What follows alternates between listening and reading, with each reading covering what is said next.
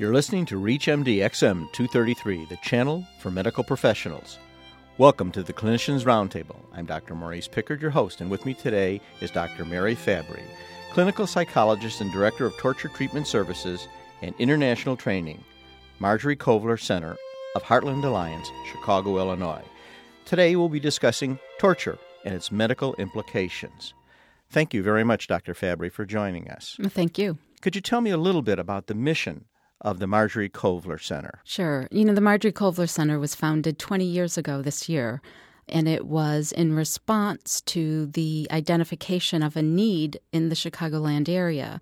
And it was really a synergistic occurrence because medical providers, clinical psychologists, attorneys, human rights activists, were all discovering at the same time that there was a special needs population in torture survivors seeking asylum, seeking medical care, seeking mental health care here in Chicago. How long have you been there? It's 20 years. did you think you were going to be there 20 years, and how did it come to be? The program at Kovler is unique in that we utilize pro bono professionals.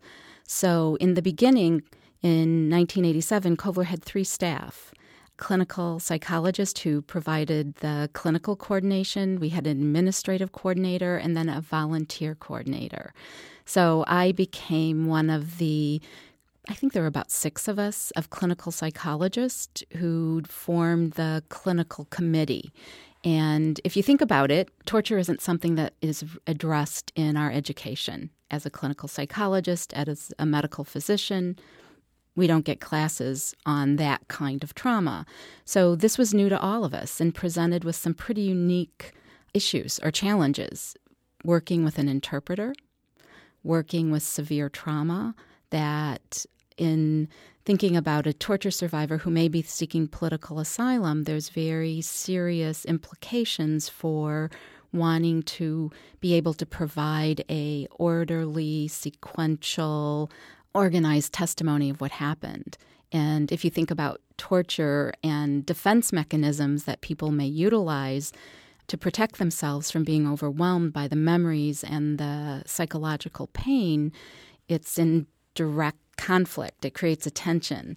So as we began doing this work, none of us had any training in it. It was new for all of us.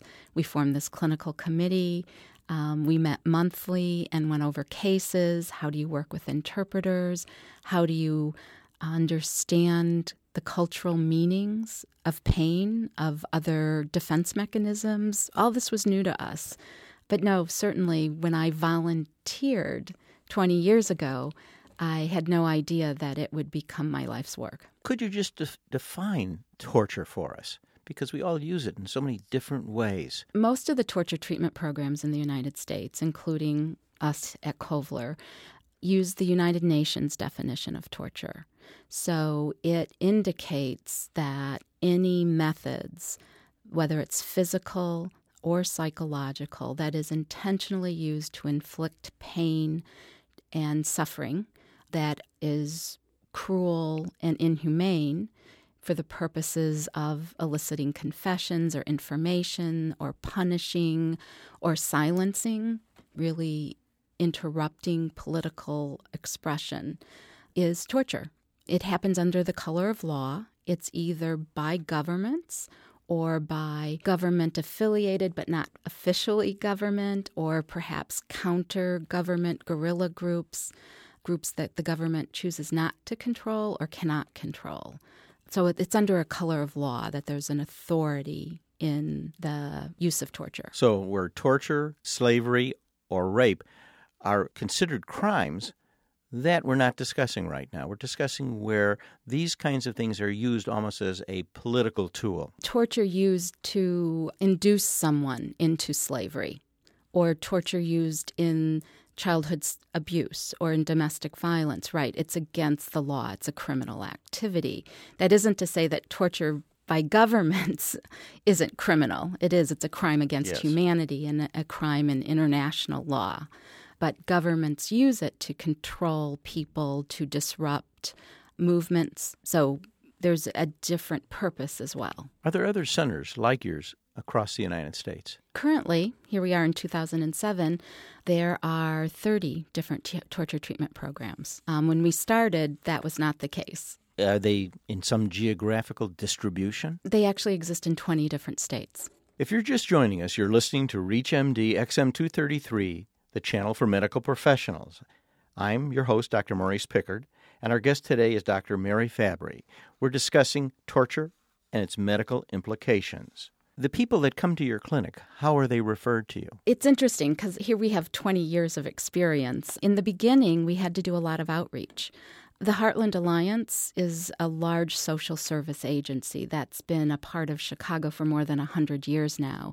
And within its umbrella, there's another program which is currently it's just had a name switch. It's the National Immigrant Justice Center, which is in a way a sister program in that they find pro bono attorneys for asylum seekers that are torture survivors, but there's other reasons you can get asylum. But we collaborate with them around torture survivors. So often referrals may come from an attorney through this other program, or it may come from immigration attorneys. But in the beginning, back in 1987, we had to do outreach to communities that we knew had been impacted by torture. So the Vietnamese community, the Cambodian community, the Central American communities. So there was outreach, there was attorneys, sometimes medical settings. Physicians and especially the county board clinics would identify issues related to torture, like severe depression. But currently, it's interesting because we've seen a shift. We still certainly do get referrals from attorneys in medical settings, but half of our referrals now come from current clients, former clients, or the ethnic communities themselves. How many clients are you now seeing and have you seen in the 20 years you've been in existence? If you can imagine, in the beginning when we had three paid staff and everything was done pro bono, we started out with small numbers. And today, 20 years later, with increased funding, we've been able to expand our staff. We have 10 staff, and we have a network of more than 100 volunteers who help provide services. In our last fiscal year, we saw 350 torture survivors. So it's shifted from, you know, maybe 20 to start out to 350, and probably over the 20 years, you know, we've seen about 1,500. Where are you getting your funding? On multiple sources. You know, when we started, we got our startup money from the Kovler Foundation. They continue to support our work. Peter Kovler often says it's the best investment he's ever made, and we do see the Kovler family name throughout Chicago. So we're grateful to them. In addition, we are a beneficiary of money that comes from the Torture Victims Relief Act, which is granted through awards from the Office of Refugee Resettlement. Um, that's a huge funding source. That's really the source that has allowed the development and growth of more centers. And it's a very important funding stream for all of us. Earlier, you mentioned the word immigrants. Can all immigrants come to your clinic, or do they have to be refugees, go through some type of legal process so that they can be declared somebody who who is a torture survivor? We provide services to torture survivors. That has included American citizens, it has included immigrants, it has included refugees, and it includes those seeking political asylum. I would say that most of our clients are seeking political asylum because, under immigration law, if you're a political asylee, you do not have a legal status other than this pending application. So you do not access benefits, health care, no medical card, no housing assistance, no public assistance.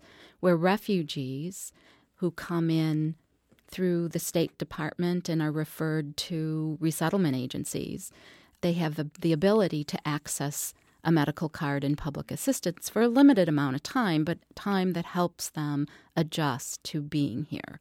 So, you know, one of the niches that I think we've found in particular in Chicago is that we assist, for the most part, asylum seekers, those individuals who have found the opportunity to it's not actually found. The uh, opportunity presents itself often through somebody knows somebody who bribes the prison guard who looks the other way and they're smuggled out of a prison cell.